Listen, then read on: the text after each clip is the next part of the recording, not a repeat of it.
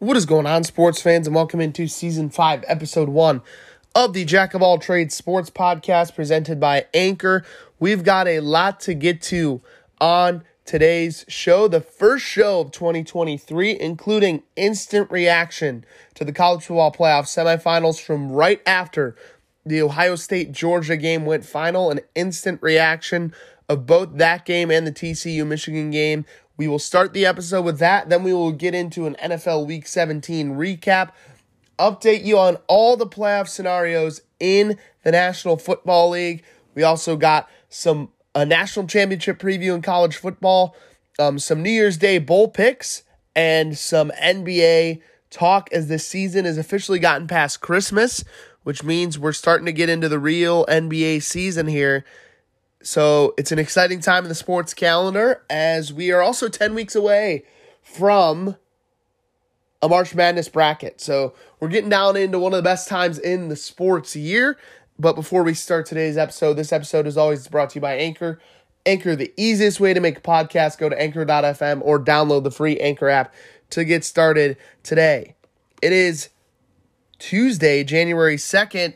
Let's go.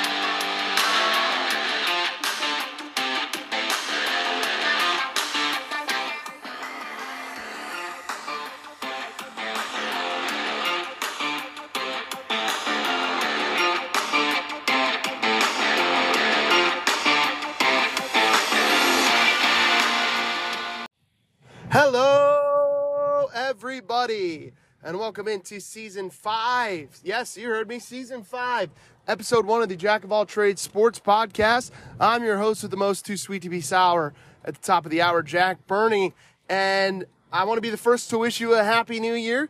Uh, the episode will probably come out later this week, but I am recording this portion of the episode, the open to the episode, right now, right after New Year's Eve. So this is right, literally 1252 on New Year's Day, January 1st, and we are going to recap in this segment some awesome, absolutely thrilling, down to the wire college football playoff semifinal matchups as TCU beats Michigan 51 to 45 and Georgia by the hair on their chinny chin chin beats the Ohio State Buckeyes 42 to 41. Two absolute classics both in the Fiesta Bowl and in the, I believe Ohio State played in the Peach Bowl. It was the Peach Bowl, and it was just gr- two great football games. We'll start with Ohio State because the majority of you guys are from Ohio. I'm from Ohio. I'm a Buckeye fan, and obviously I took a little more stock into that game than I would in the other one. But let's just start with the pause. Uh, just, let's just start with the game story of that game.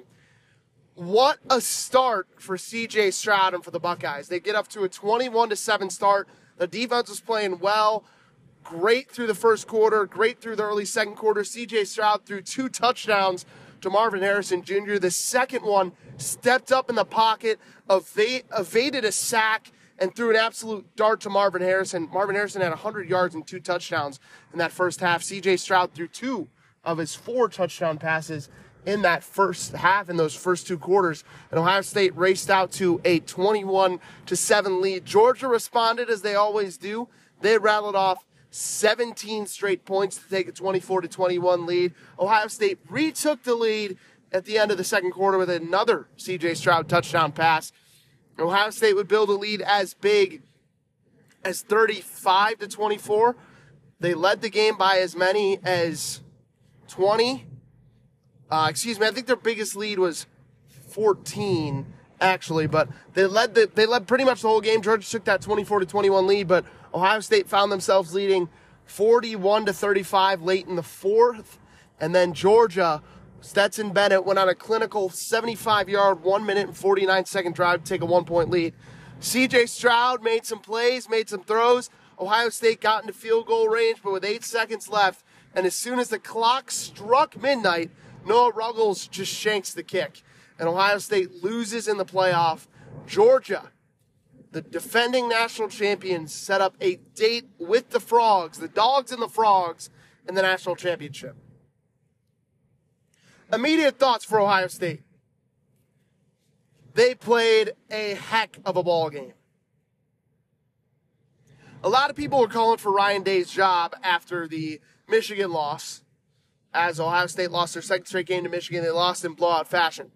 But that game tonight is a game you don't fire him after. Oh, that was one of the best game plans offensively I've seen from Ohio State, probably since the playoff win against Clemson in 2020, maybe since the Michigan State game last year, which Ohio State won 49 to nothing. It was a clinic offensively. Georgia, the number one defense in the country, hadn't given up more than 24 points all season long. Ohio State put, puts 41 on them, and they played an outstanding game offensively. CJ Stroud, what a last game as a Buckeye for CJ Stroud. Four touchdown passes, and he got him in position to win the game at the end. He had him in field goal range, and I don't care what anybody says. CJ Stroud played a heck of a game. You could say he never beat Michigan. You could say he didn't win in the playoffs, but he had an outstanding career for the Buckeyes. He had an outstanding last game.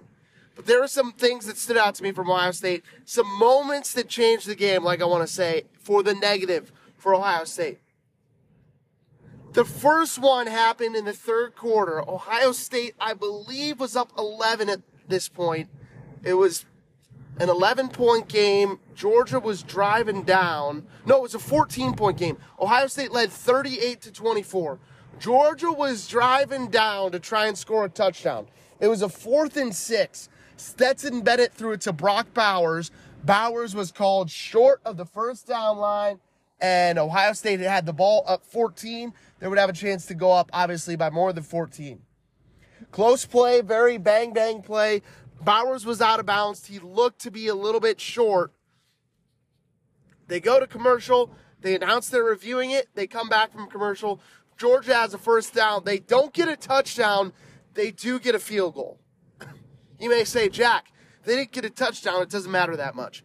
That's a three point swing. Ohio State went from having the ball back up 14 to only being up 11. As Georgia gets three points back, they only win by one point. That was one of the big swings. The other big officiating swing happened in the fourth quarter. Stroud threw a ball on third and goal to Marvin Harrison. Harrison looked like he was going to make the catch. He got hit hard by a Georgia defender. They throw a flag. They call targeting. Would have been first and goal for Ohio State. They're up 11. They could have gone up 18.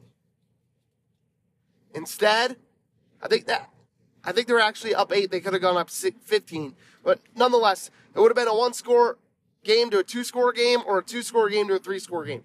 So it's pretty big possession there. Instead, they review the play. Not only does Marvin Harrison get knocked out of the game on this hit with the concussion protocol, I would I would guess, but they re- they say there was no targeting. The Georgia defender stays in the game, and to make matters worse for the Buckeyes, it's fourth and goal. Ohio State has to kick a field goal instead of getting a new set of downs to potentially try and go up two scores and get a touchdown. They have to settle for the field goal. Then the other two moments were just bad defense. I know it's been the thing that's been the Achilles heel for Ohio State the last two seasons. Last year against Michigan, the run defense was bad.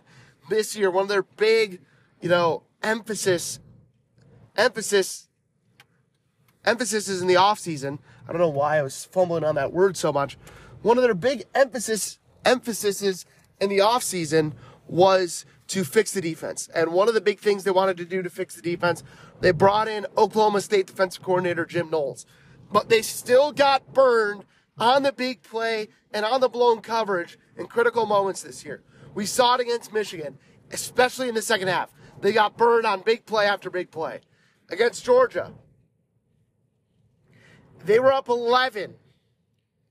No, they were up. Yeah, they had to be up 11. Yeah, they're up 11 because Georgia went for it They got it, went for two, and then they were down by three. They're up 11. Stetson Bennett just throws to a wide open receiver because the Ohio State corner fell down. It was an easy walk in touchdown. And then on that last Georgia offensive possession, the drive where they drove down in a minute 49 and went up one point in the touchdown, it was, it was just clinical. And it wasn't, it wasn't like it was great offense, it was just bad defense. So Ohio State got burned on the big play once again. And then, of course, the other game changing moment was that missed kick. Um, like I said, I'm not going to call for Ryan Day's head after this loss. I know there will probably be some Ohio State fans who will, but I was a little bit questionable of his play call, play calling after CJ Stroud ran for that first down and got Ohio State into field goal range. They call a run to the left hash on first down, gets negative yardage. And then instead of running the ball, taking some time off the clock,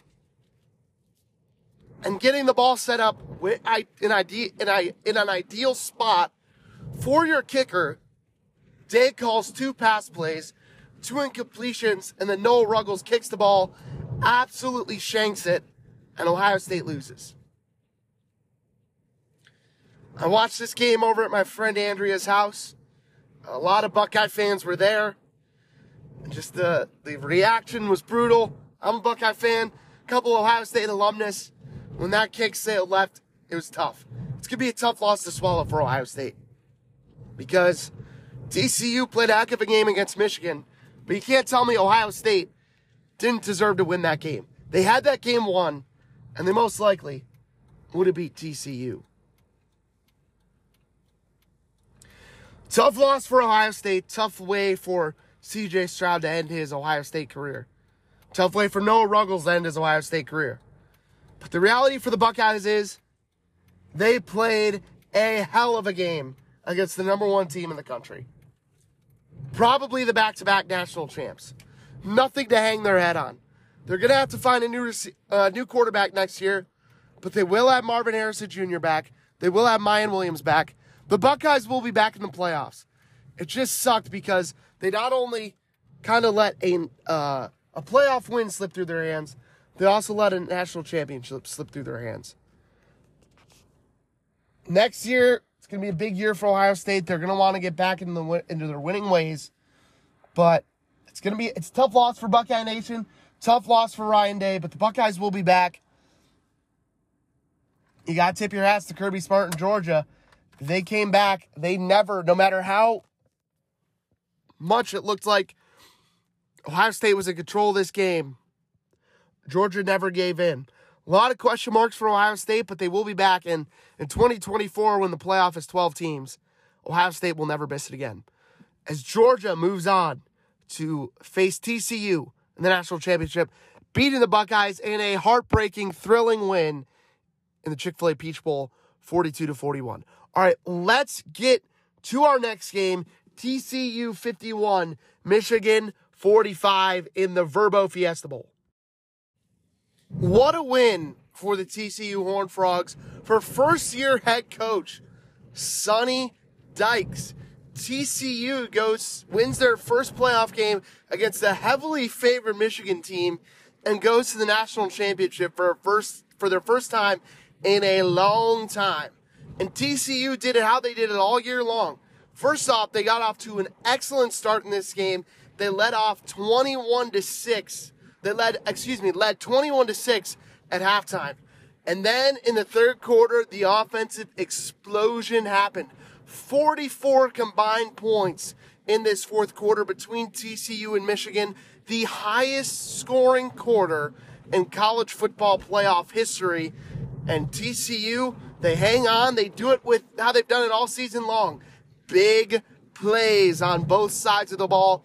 They had two pick sixes off Michigan quarterback J.J. McCarthy, and they also had big play touchdowns when they needed it most, and they got stops when they needed to. Some questionable uh, clock management skills by Jim Harbaugh aided them in this 51 to 45 win, and the Horned Frogs move to 13 and 1 on the year, and they will face off against the reigning national champs Georgia in LA with a chance at the title. And what a game this was. You know, when, when I previewed this game last episode, I said Max Duggan is going to have to keep TCU in this game. He's their guy. He's their big play guy. He makes all their big plays for them, and he makes their offense go. And Max Duggan, the Davy O'Brien Award winner, you know, he didn't really have it. He didn't really get into a rhythm like he did all year long for the Horned Frogs, but he's cool, calm, collected. He has that moxie, he has that composure, and it allowed him to step up in the biggest of moments in this game. The biggest moment, I think, happened in the fourth quarter as it was it was a three-point game. Michigan had just scored. They cut it to a three-point game, which was as close as I believe Michigan got. And it was it was a three-point game. Michigan just scored a touchdown. They had all the momentum, all the momentum. And then TCU and Max Duggan threw a ball to Quentin Johnson, a 76 yard touchdown pass immediately, one minute after Michigan had scored this touchdown to make it a three point game. Max Duggan finds Quentin Johnson for the 76 yard touchdown pass, and TCU goes back up by 10. They would add a field goal to go up by three, uh, 13, excuse me. Michigan would score with three minutes left to cut it to six, and that was as close as they got. Max Duggan, not his best game by any stretch, but he was 14 to 29. Two touchdowns, two picks. He also had two rushing touchdowns. Demercado, TCU's running back, had a day. 150 yards and a touchdown. Quentin Johnson, six catches, 163 yards, one touchdown. JJ McCarthy, the two pick sixes were huge. But other than that, he was making plays through the air and with his legs. And just a crushing loss for Michigan. And another crushing big game loss for Jim Harbaugh. You know, a lot of people said that Michigan was a fluke after last year. You know, they beat Ohio State, sure, but they'd lose by a healthy margin to Georgia, would go on to win the title. But then this year, they go 13 and 0, including a convincing win in Columbus. They win their second straight game over Ohio State, and a lot of people started thinking, all right, you know, this Michigan's team's different. This Michigan's team Michigan team is different.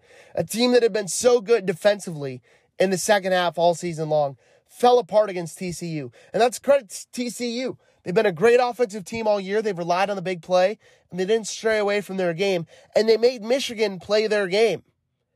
And that's ultimately why TCU won. I also think TCU's coach, Sonny Dykes, outcoached Jim Harbaugh significantly. And I wouldn't count out TCU against Georgia. But big shout out to TCU. They get this win. Michigan had a lot of self inflicted wounds in this game.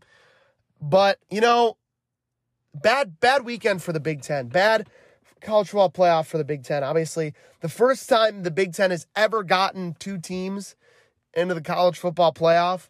The SEC had done it twice before with Alabama and Georgia, and both times Alabama and Georgia had made the, the uh, national championship game. Ohio State and Michigan both lose heartbreaking one score losses the first time the Big Ten's ever gotten two teams in this four team playoff system.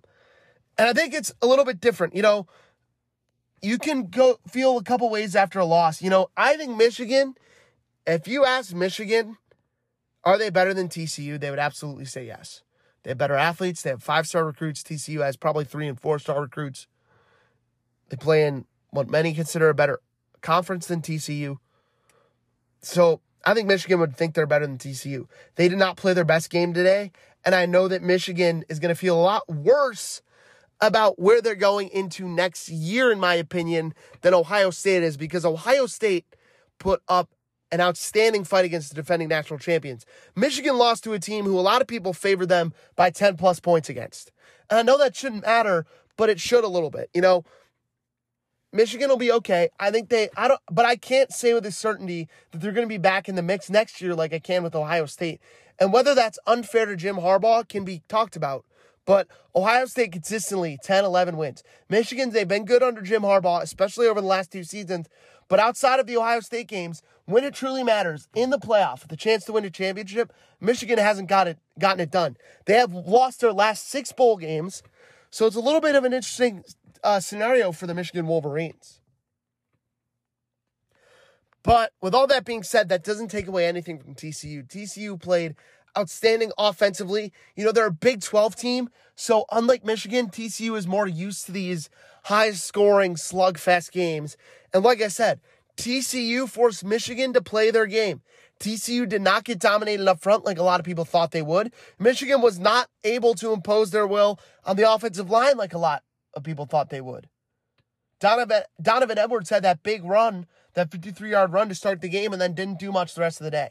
Um, two big, big plays for Michigan that are going to get talked about. Um, the first one was Jim Harbaugh trying to be the smartest guy in the room. He had Kevin Stefanski syndrome in that regard. It was fourth and goal on the first drive of the game. Michigan was inside the five, and instead of and they were at the two. Instead of running smash mouth smash mouth football, which we were told all weekend long was the key against Michigan, which we were told all weekend long all, all leading up to this game was the key against Michigan. Michigan runs the Philly special. They run a lateral. Uh, they, they want their tight end to throw it, and he gets sacked uh, behind the line for negative yardage. They don't score on that play. Very next offensive play for Michigan, TCU pick six. So 14 point swing there early in the game. And then there was another huge swing in that second quarter. I believe TCU was up 10 or 14. Could have been more. And I think it was or 11. I think it was 21 to 10. JJ McCarthy throws an absolute dime to Bell, who falls down at the one. They originally call it a touchdown. They go back and review it. Bell is down at the one. His butt is on the ground at the one. So he's down by contact. But he was juggling the ball. So he didn't have possession of the ball a lot in a lot of people's opinions until he crossed the goal line. In my opinion, as an unbiased sports journalist, although I do root for the Buckeyes when I don't when my Kent State Golden Flashes are not playing, I think there was not inconclusive video evidence to overturn the calls. The officials disagreed. They overturned the call. Michigan gets the ball first and goal from the one. Their running back fumbles. TC recovers. That's another point swing right there. And Michigan lost this game by six points. Those are two touchdowns off the board for Michigan, who got inside the two. Their first trips inside the red zone, inside the two, they do not score any points on. So that's, you know, Michigan's going to feel like this one got away, but TCU also played a heck of a game. Max Duggan did great. They had the big performances from their offensive stars Quentin Johnson, Max Duggan, and their running back, Demercado. And what a job by Sonny Dykes in his first year at TCU to get the Horned Frogs back in to the national championship game. And it sets up an absolute thriller between TCU and Georgia in the national championship game. And since we're doing this episode a little bit of out, of order, since we like to start with the NFL, but I wanted to re- record this immediately after those games went final. We're going to take a quick break. When we come back, we will recap week 17 of the NFL, go over playoff scenarios and all that good stuff as the NFL season winds down. And then we will get into a national championship game preview between Georgia and TCU and talk everything else happening in the world of sports. So don't go anywhere. We will be right back after a word from our sponsors at Anchor.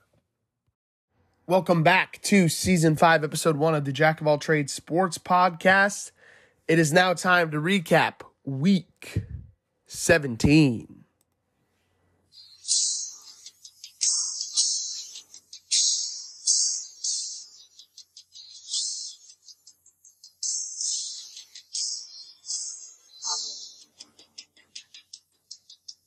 We start in Baltimore, Maryland, where the Steelers took on the Ravens in an AFC North showdown. Baltimore is already in the playoffs, so, go, so going two and two and averaging less than 13 points per game without Lamar Jackson isn't the end of the world. But the real surprise is Pittsburgh staying in the playoff race, with Kenny Pickett leading back-to-back game-winning fourth-quarter comebacks after the offense looked anemic through three quarters. Mike Tomlin might just get that 16th consecutive winning season after all, as the Steelers win 16 to 13. Inglewood, California was the site of the Battle of LA between the Rams and the Chargers. The only really thing, the only thing this game really accomplished is Austin Ekeler getting the recognition he deserves. The underrated dual threat is only the fifth running back in NFL history to have 100 catches in a season and lead the NFL in touchdowns as the Chargers win 31 to 10. We go to the frozen tundra in Lambeau Field, where I have to ask everyone the question. Why did we all count out Aaron Rodgers so soon? And why did we all crown the Vikings an Super Bowl contender so soon? Green Bay is really about to make these playoffs, aren't they? This would be the biggest upset since Don Corleone survived his assassination attempt, as Green Bay was down was dead and buried at four and eight. Many people were calling for Aaron Rodgers to be benched and for the Packers to see what they had in Jordan Love. But Rodgers said they just needed to get one of the next three, and they've won four in a row as the Packers stomp the Vikings 41 to 17. We go to Seattle where the Jets took on the Seahawks in a revenge game for Geno Smith. Seattle picked up the last NFC wildcard spot Washington fumbled away, while the Jets got all the way to week 17 before extending their NFL worst postseason drought to 12 straight seasons. The Seahawks fly 23 to 6. We go to Las Vegas where in a surprise twist, Jarrett Stidham versus Brock Purdy was the game of the week. These two former Bay Area neighbors couldn't have grown further apart. San Francisco is enjoying its longest winning streak since 1997, and they look like a Super Bowl contender with an MVP defender in Nick Bosa, while Vegas's bad gamble on Josh McDaniels is a complete disaster that's setting the franchise back years. The 49ers win in overtime, 37 to 34. We go to Washington where the Browns took on the Commanders, and the only thing Ron Rivera sparked by inserting Carson Wentz at quarterback again was a legitimate debate as to whether the longtime coach should stay in Washington. If acquiring Wentz is a, was a fireable offense, reinserting him at the worst possible time should clinch it. Meanwhile, the Browns played their worst first half of the season, the worst half of the season in the first half, and won their best in the second half, as Deshaun Watson fired three touchdown passes to lead the Browns to a win, 24 to 10. We go to New York, where Landon Collins had a pick six on Nick Foles, and the Giants relied on Daniel Jones's legs to clinch their first playoff spot since 2016. If Brian Daboll isn't the coach of the year, something is wrong with the voters as the Giants win 38 to 10. We go to Philadelphia where the Eagles had a chance to lock up the top spot in the NFC, but the Saints wanted to go marching in. Don't worry, Philly fans. Losing these last two games with Gardner Minshew is just a ploy to get Jalen Hurts the MVP award. The Eagles will win in week 18 and clinch the top seed in the NFC anyway, as the Saints go marching 20 to 10. We go to Tampa Bay where Tom Brady and Mike Evans decided enough is enough. Let's stop losing these games and get into the playoffs. As Tom Brady found Mike Evans on three long touchdown passes. And Tampa has backed their way into consecutive division titles for the first time in franchise history. The Buccaneers win 30 to 24. We go to Houston, where I can say this. The Houston Texans are almost on the clock and the Jacksonville Jaguars are almost AFC South champions as they beat the Texans 31 to 3. We go to Foxborough where the Patriots took on the Dolphins in a must-have game for both these teams, and New England just won't go away. Now in control of the last AFC wildcard spot, the Pats are a win away from a return to the playoffs they don't deserve, thanks largely to Miami's collapse. The Patriots win 23 to 21. We go to Kansas City, where Denver has now lost 15 straight to the Chiefs, dropped nine straight division games, are on the brink of setting a new franchise record for most losses in a season. Chiefs win 27 to 24. We go to Detroit where the Lions are being relevant to the playoff discussion entering the final week of the season. That's all they can reasonably ask for. The Lions just need Seattle to lose to make it a win and in game in Green Bay. That's absolutely in the mix to get flexed to a national audience. As the Lions roll 41 to 10 over the Bears. We go to Atlanta where it was David Blough versus Desmond Ridder in a game that the NFL Red Zone NFL NFL Red Zone channel forgot about. In David Blough's start, his one touchdown pass was still exactly one more than Desmond Ridder has thrown in his first three NFL games. Add Atlanta to the list of teams in search for a quarterback this offseason as the Falcons squeak out a win 20 to 19. We finish in Nashville where the Cowboys took on the Titans, and all I can say is it felt like a preseason game, so I'm going to recap it like a preseason game. Cowboys win 27 to 13. Week 17 is almost in the books. That was the fastest five minutes in football presented by Anchor. Of course, we got one more game.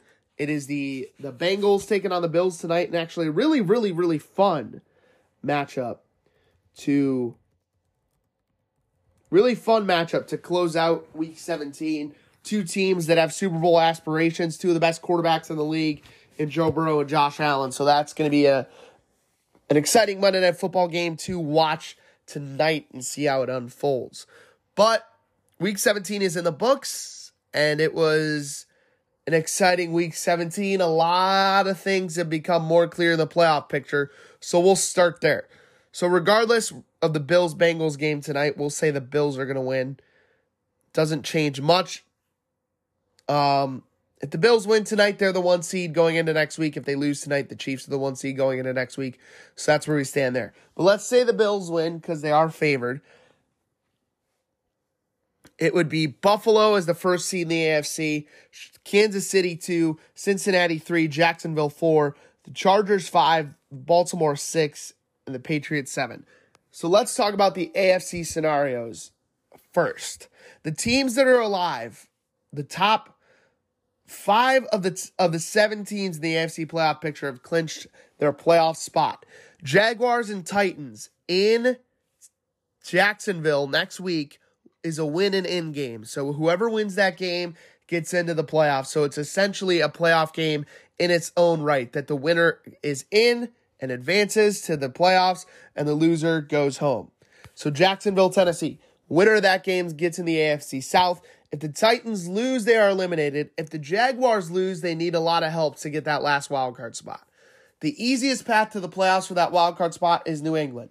The Patriots play the Bills. So the Patriots are going to be rooting for the Bills tonight to win so that the Bills can have the one seed and will maybe consider resting Josh Allen and their starters next week. But the Patriots right now are the seven seed. If they win against Buffalo, they are in. Then the Dolphins have the second easiest pass. The, the Dolphins are 8 and 8 right now. They need to beat the Jets and they need to have the Patriots lose to the Bills, and the Dolphins would be the seventh seed. From there, it is Pittsburgh. Somehow, some way, the Steelers are still alive for a playoff spot. I would compare it to uh, that's the fight sequence in Rocky Four when Rocky Balboa is fighting Ivan Drago, and uh, or in Rocky Two when a, Apollo or Rocky One when Apollo is fighting Rocky. Uh, in Rocky Four, I was thinking the scene where Drago says to his trainer, "He's just like a piece of iron. No matter what I do, he keeps coming back." And I think it's in Rocky One when Apollo just looks over at Rocky. Rocky gets up after Apollo knocks him on the floor. Like, how is this dude still fighting? That's what I think about Mike Tomlin and the Steelers. This team has been dead and buried. We've written their obituary. We've said our goodbyes. We put them in the casket and yet they keep coming back for more. These last two weeks, they were five and eight uh, three weeks ago. They're now eight and eight. They won three in a row. Uh, these last two weeks, their offense has done nothing for the first, uh, let's say, 58 minutes of the game. And then Kenny Pickett somehow magically becomes this clutch quarterback and leads them on a game winning drive. It's happened the last two weeks like clockwork. So that is, it, it, it's, the Steelers are still alive. So Patriots need to win, and they're in. Patriots win, they're in. Dolphins win, Patriots lose, they're in. Steelers need to beat the Browns, and they need to have the Patriots and the Dolphins lose, and the Steelers would get in. The Jaguars' easiest path to the playoff is through that division. If they win, they win their division. But if they lose, they would need the Steelers, Dolphins, and Patriots to all lose to sneak in as the seventh seed in that wild card spot. So that is the AFC playoff picture going into week 18. We will have our game picks, and then after our game picks, I will update you on how that impacts the playoff picture. Uh, in the NFC, it's a little bit more cut and dry. There is a lot more to play for at the top of the conference. So the Eagles right now are the first seed. They're 13 and 3. With if they can get a win over the Giants in Philly, which I would have to think they will be able to if Jalen Hurts plays. I think the Giants might rest their players as well since they've already clinched that five, that six seed. We'll see. So I would take probably take the Eagles in that matchup. But if they win, they are the one seed. If the 49ers win against the Cardinals, very doable in San Francisco, and the Eagles lose, the 49ers are the one seed. The Vikings need to beat Chicago on the road and have both the 49ers and the Eagles lose to be the one seed. And lo- believe it or not, Dallas is still alive uh, for that one seed. If they finish with the same record as Philly, uh, if Philly loses and Dallas wins, they will be the one seed, I believe, because I think they have the tiebreaker over Philly and over San Francisco. So, four teams fighting for that one seed in the NFC.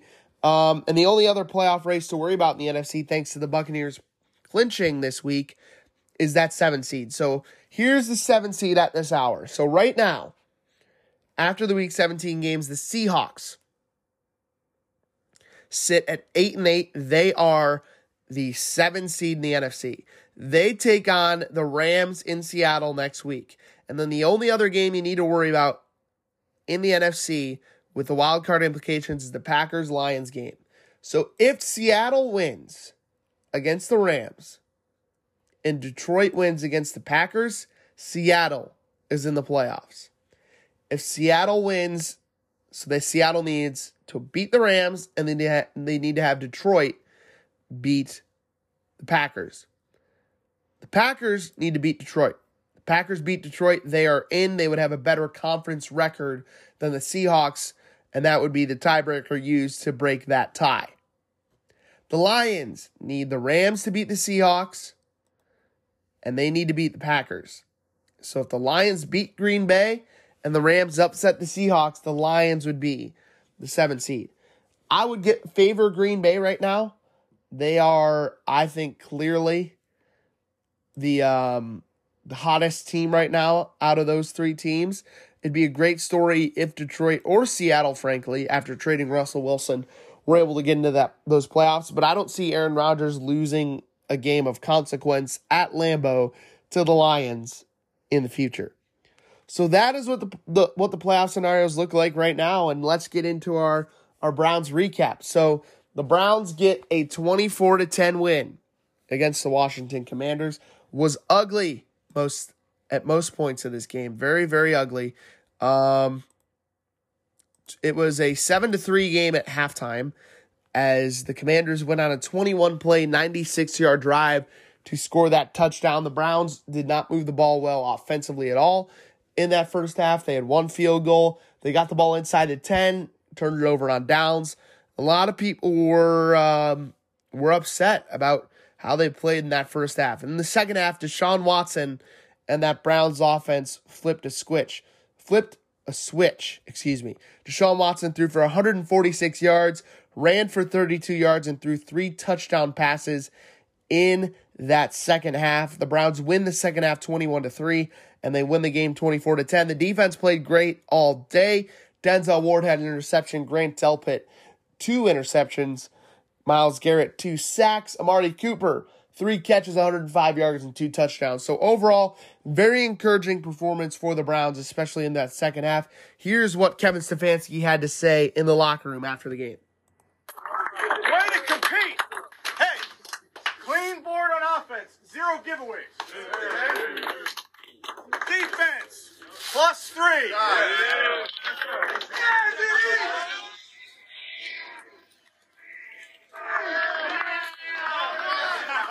come out in the second half. Number four throws three touchdown passes.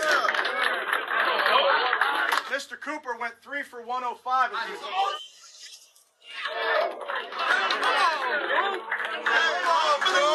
Number 24 goes over 100 yards in the ground. That's great, great, great work.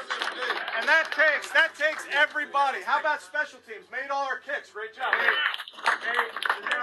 That's a great start to 2023. Team on three. One, two, three. So that was Kevin Stefanski in the locker room. Really liked what he had to say. You know, it was he. Uh, and the thing that's going to kill Browns fans, and I hesitate to even tell you guys this, if the Browns win that game against the Saints, um, the Browns win that game over the Andy Dalton Saints in the cold. If David Njoku catches that touchdown pass and we go into overtime, if the Browns win that game over the Saints, they are still alive and in the playoff picture this week in Week 18. But nonetheless, they got eliminated, lost to the Saints, and you know it's tough because these last two games you can't just mail it in because the Texans have your draft pick. So you got to try and win these games. You got to try and build confidence for next year and get some confidence going into the offseason. I think that performance was huge for building confidence. And Deshaun Watson talked about building confidence uh, after the game. Here's what he said in the press conference. Yes, ma'am. I think each week has been a, there, a, a opportunity for me to build my confidence and get back in that rhythm. Uh, you know, last week was, you know, we didn't go our way, but I think it was big to, you know, for me, the first time playing in those conditions as, as a quarterback for the Cleveland Browns. I think, you know, if not the worst, one of the worst conditions they ever played in. So for me to be able to go out there and handle that, especially in that last drive, to be able to throw the ball with those winds and everything, it was a big confidence booster in that end as far as I can handle those conditions. Now, you know, we got to put everything together and try to, you know, get the victory.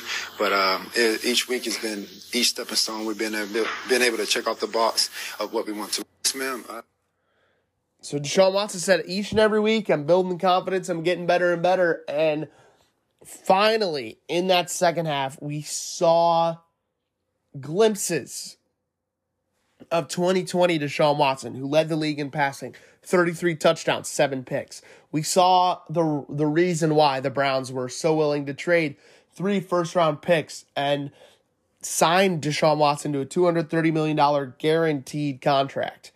Deshaun Watson looked great in that second half. Um, nine, he was only 9 of 18 for the day, but he threw those three touchdowns, no interceptions, was very clean, was seeing the field well, was making some great throws, especially on that drive he found Peoples Jones on the touchdown. He made an outstanding throw to Cooper in a tight window, an outstanding throw to Njoku in a tight window, and then found Peoples Jones for a touchdown. Watson looked great. Uh, it's the first time he's looked great, in my opinion, since being quarterback of the Browns. He's looked good uh, these last couple weeks. He's started to put it together. He's shaken off the rust.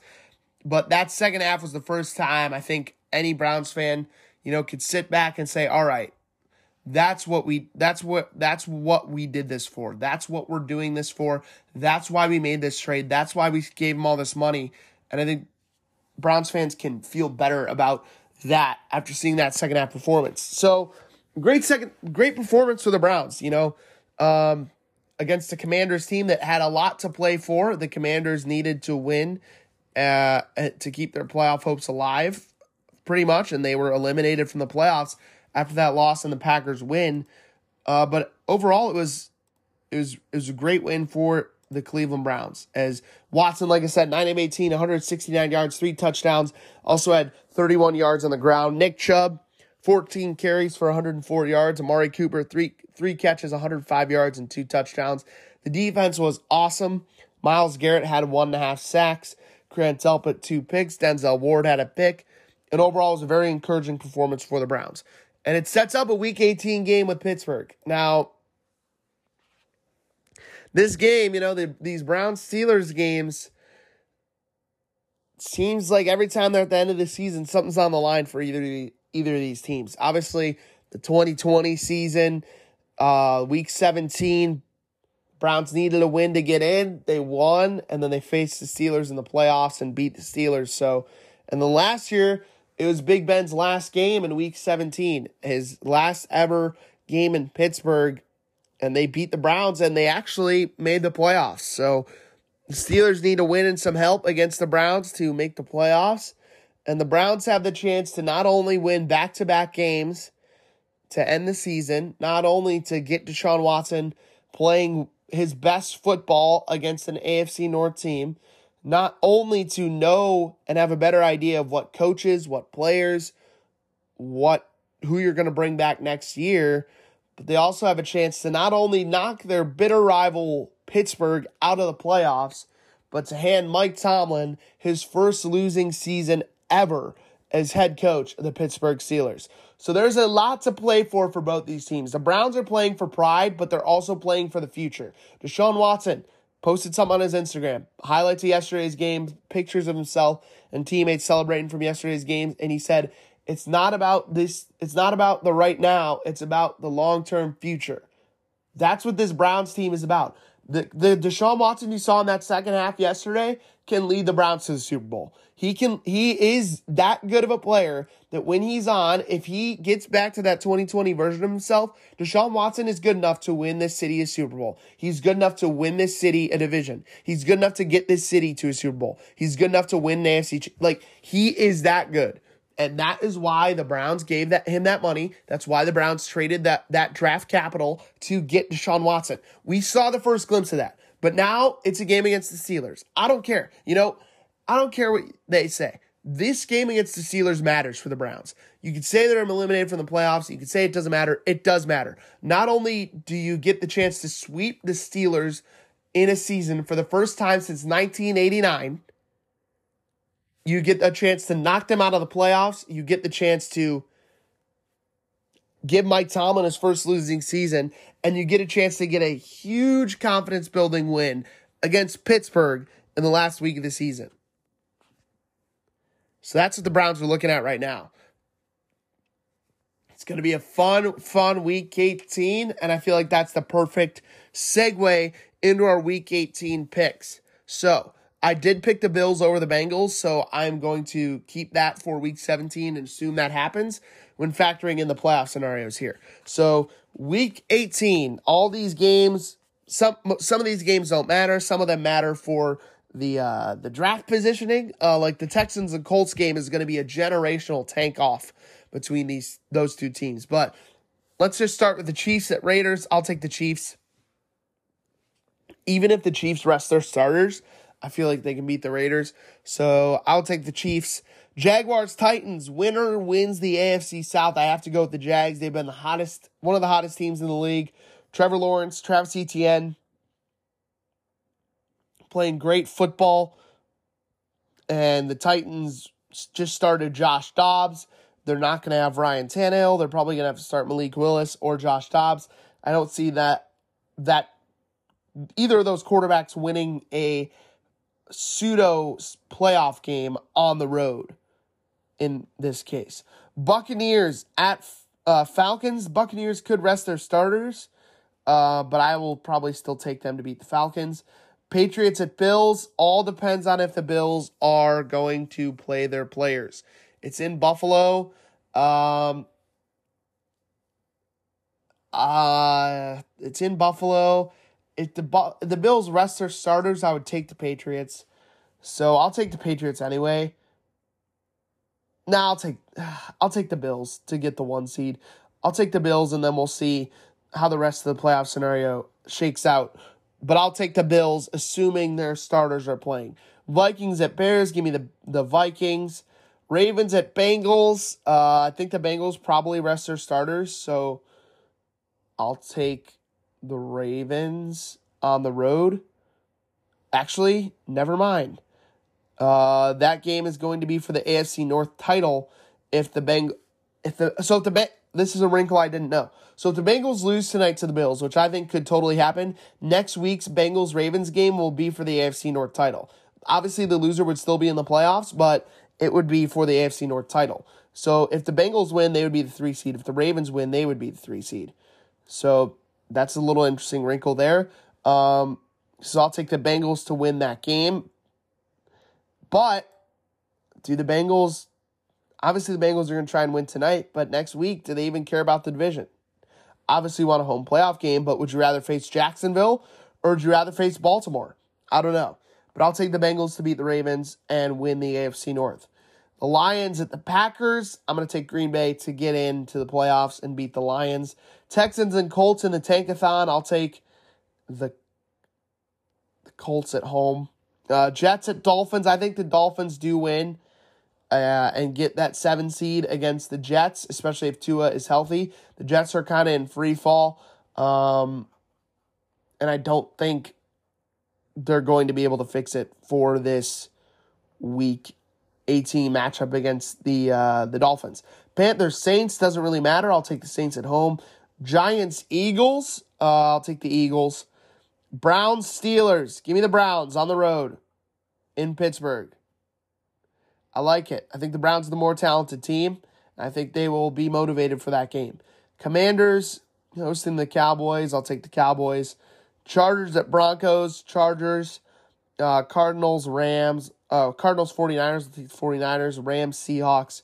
I will take the Seahawks. So, based off my Week 18 game picks, Chiefs over Raiders, Jags over Titans, Buccaneers over Falcons, Bills over Patriots, Vikings over Bears, Bengals over Ravens, Packers over Lions, Colts over the Texans, Dolphins over the Jets, New Orleans over Carolina, Philly over the Giants, the Browns over the Steelers, Dallas over Washington, LA over Denver, 49ers over Cardinals, and Seahawks over Rams. Here's what the playoffs would look like. It'd be the one seed Bills in the AFC with a bye. And then we'd have the two seed Chiefs hosting the seven seed Dolphins. Uh, the three seed Bengals hosting the six seed Ravens in an AFC North matchup. And then the four seed Jaguars hosting the fifth seed Chargers. So that's the AFC. In the NFC, it would be the uh, top seeded Eagles. And then it would be the two seeded 49ers hosting the seven seeded Packers. Uh, the three seeded Vikings hosting the six seeded Giants. And the four seeded Buccaneers hosting the fifth seeded Cowboys. So that is all that's happening around the NFL right now. Let's take a look at the NBA before we get into our college football playoff national championship game preview. So the NBA season in full swing. We are about 35 games in for all these teams and let's take a look at the standings in both conferences. In the East, your top 8 Celtics, Nets, Bucks, Cavs, Sixers, Pacers, Heat, and Knicks.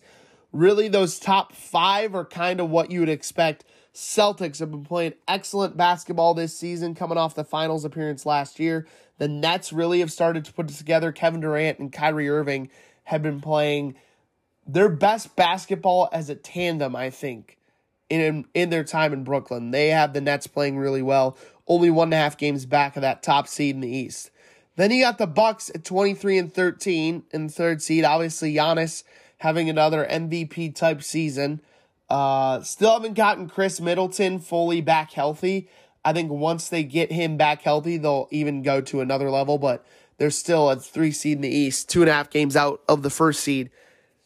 Still playing very good basketball.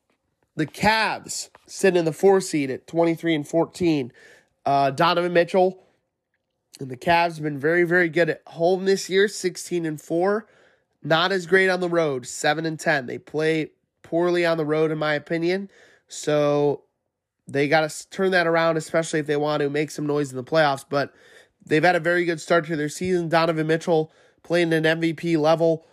Uh, Darius Garland starting to turn the corner a little bit. I would like to see more consistency out of Evan Mobley. And I would like and I think Jarrett Allen is probably the most important player on the Cavs roster in terms of what he does for them. Then five, six, seven, uh, Sixers, Pacers, Heat. Um, you expect the Sixers up there with Embiid, but Pacers a little bit of a surprise. They've been playing pretty well. Tyrese Haliburton's having a good season. And you got the Heat and the Knicks with the Hawks, Wizards in the play-in tournament as well. So that's the Eastern Conference. In the Western Conference, it's a little bit more of a scattered picture with the top 10 teams in the Western Conference all being within six and a half games of the one seed. So right now, the one seed in the West is the Nuggets. Uh, Nikola Jokic is having another MVP type season. And although he's won back to back MVPs, I feel like Jokic is criminally underrated by the fans of the NBA and just by the national media because he's literally a top three player in the league. His skill set might be the best skill set for his position in the league. He's an outstanding facilitator, can shoot the outside shot, great inside, good rebounder. He is having a really, really awesome year, and the, the Nuggets are four, 24 and 12 at the top of the West. Then one game back, you got the Grizzlies and the Pelicans. The Grizzlies and the Pelicans obviously led by the top two picks in the 2019 draft. The Grizzlies with Ja Morant. Ja Morant's having another great year for them. They've been playing very well, especially at home, much like the Cavs. The Cavs are 16 and 4 at home, 7 and 10 on the road. The Grizzlies are same story. 15 and 3 at home, 8 and 10 on the road. Then you got the Pelicans. Uh, made the playoffs last year, got a little bit of a taste of the playoffs without Zion. And Zion is starting to play some really good basketball, which should make the Pelicans fans very, very excited because I was a huge fan of Zion coming out of college at Duke. I thought he was the truth and he's starting to play like it. Uh, this season, he's averaging 26 points, seven rebounds, four and a half assists. Uh, he missed two, ga- three games due to injury, but you take a look at his last three games versus Minnesota, versus the 76ers, at the Grizzlies. Against the Timberwolves, he had 43 points. Sixers, he had 36 points. And against the Grizzlies, he had 20 points and nine rebounds. So he's starting to put together as well. They also have some good players in that team. CJ McCollum. And they've been doing this without Brandon Ingram, who's been hurt. So that's something to keep an eye on as well. But CJ McCollum and Zion's a great duo.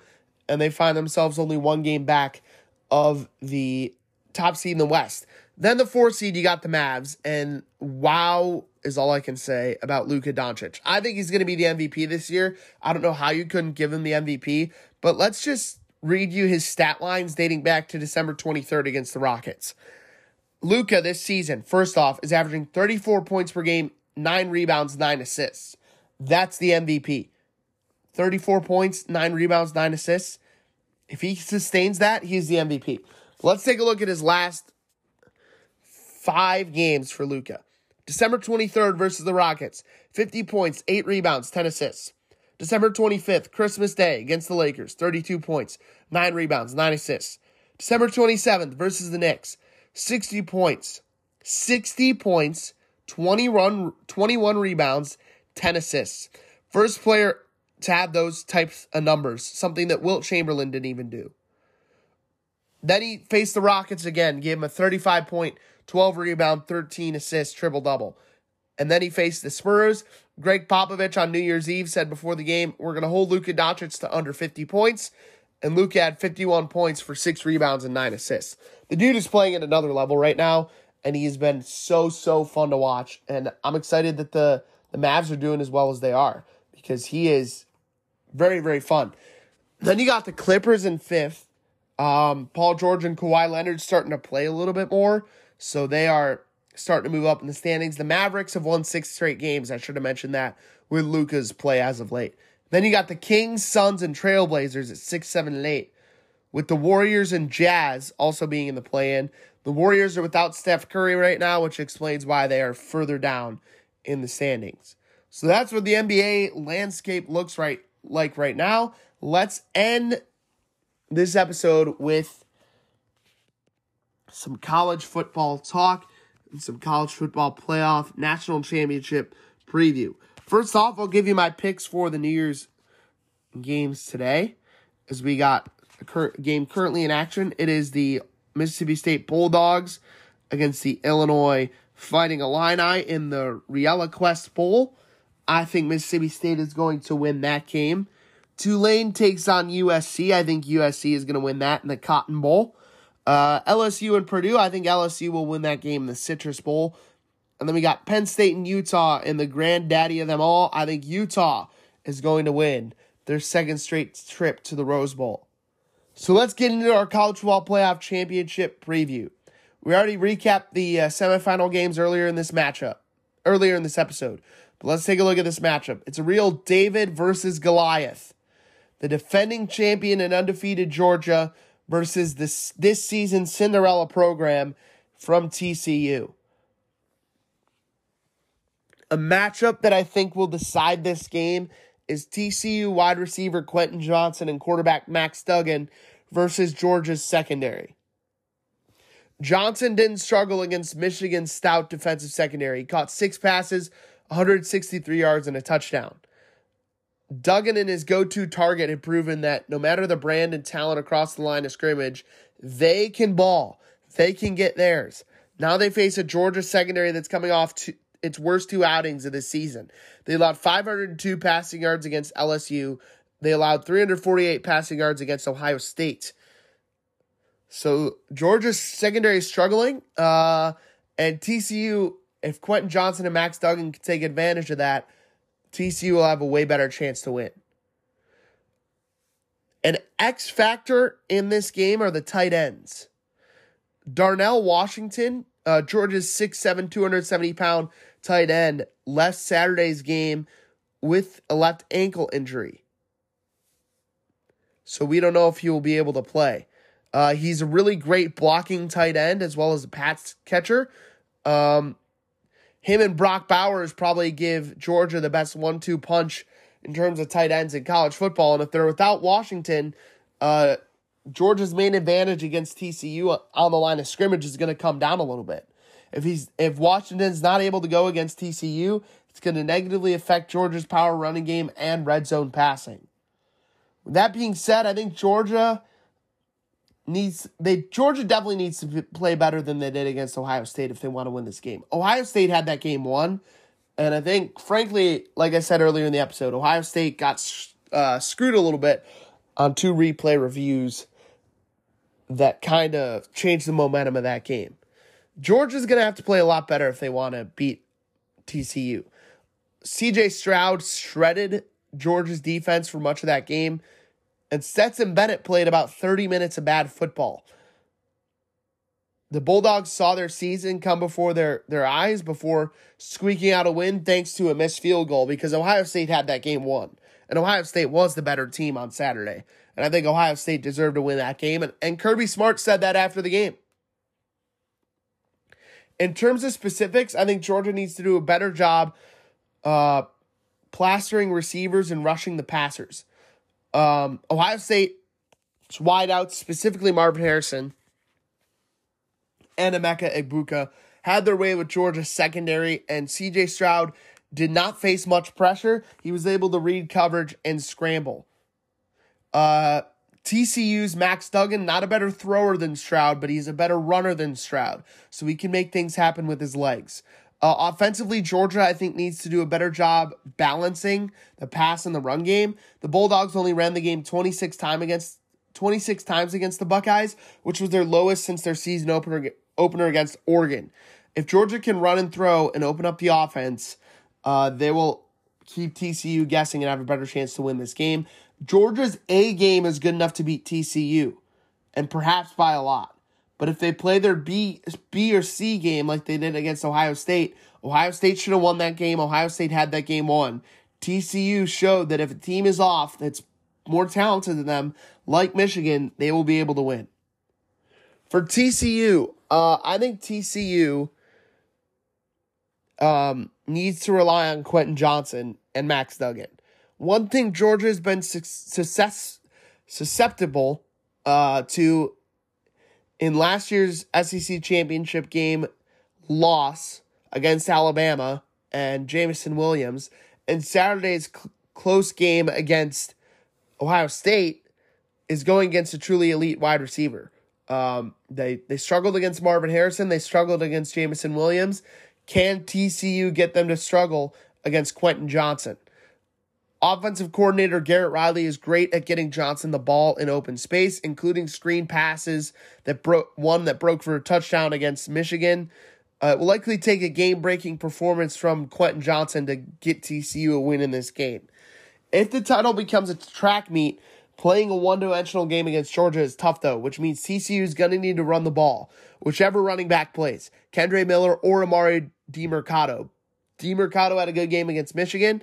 Um, it's a tough task against the potential number one pick, Jalen Carter, but TCU needs to have that same balance on offense. Defensively, uh, the Horned Frogs defense was salty against Michigan's run game, run game and still gave up over 40 points. They did have two pick sixes, so they are going to need to be able to turn the ball over if they can. If the Bulldogs have Washington at tight end, TCU will need to, uh, you know, stand up against the run like it did against Wol- the Wolverines. If Washington is out, Georgia has the white whiteout tandem in Mitchell and Smith, which would allow them to, you know, kind of throw away the run game and play more wide open than one would expect. Georgia is 13 point favorites in this game. Um, this game is next Monday. I'll give you guys a pick. I think that 13 point spread is way too much. I think TCU is getting a little disrespected by that. But I do think Georgia will be able to hold on just due to the talent gap and win their second straight national title. That is all the time we have for today's episode. Real quick, want to say Happy New Year to all of you again. Hope 2023 is filled with a lot of blessings and opportunities for everybody, and some joy and uh, some some fun with your loved ones and some good sports as well. And thank you guys for listening. Be sure to follow the podcast on Instagram at JOAT Sports Pod at JOT Sports Pod. You can also give me a follow on Twitter at Jack Berney TV or at the real J B E R N Z. I've been Jack Berney signing off. Have a great new year, everybody, and we will be back next week with another episode.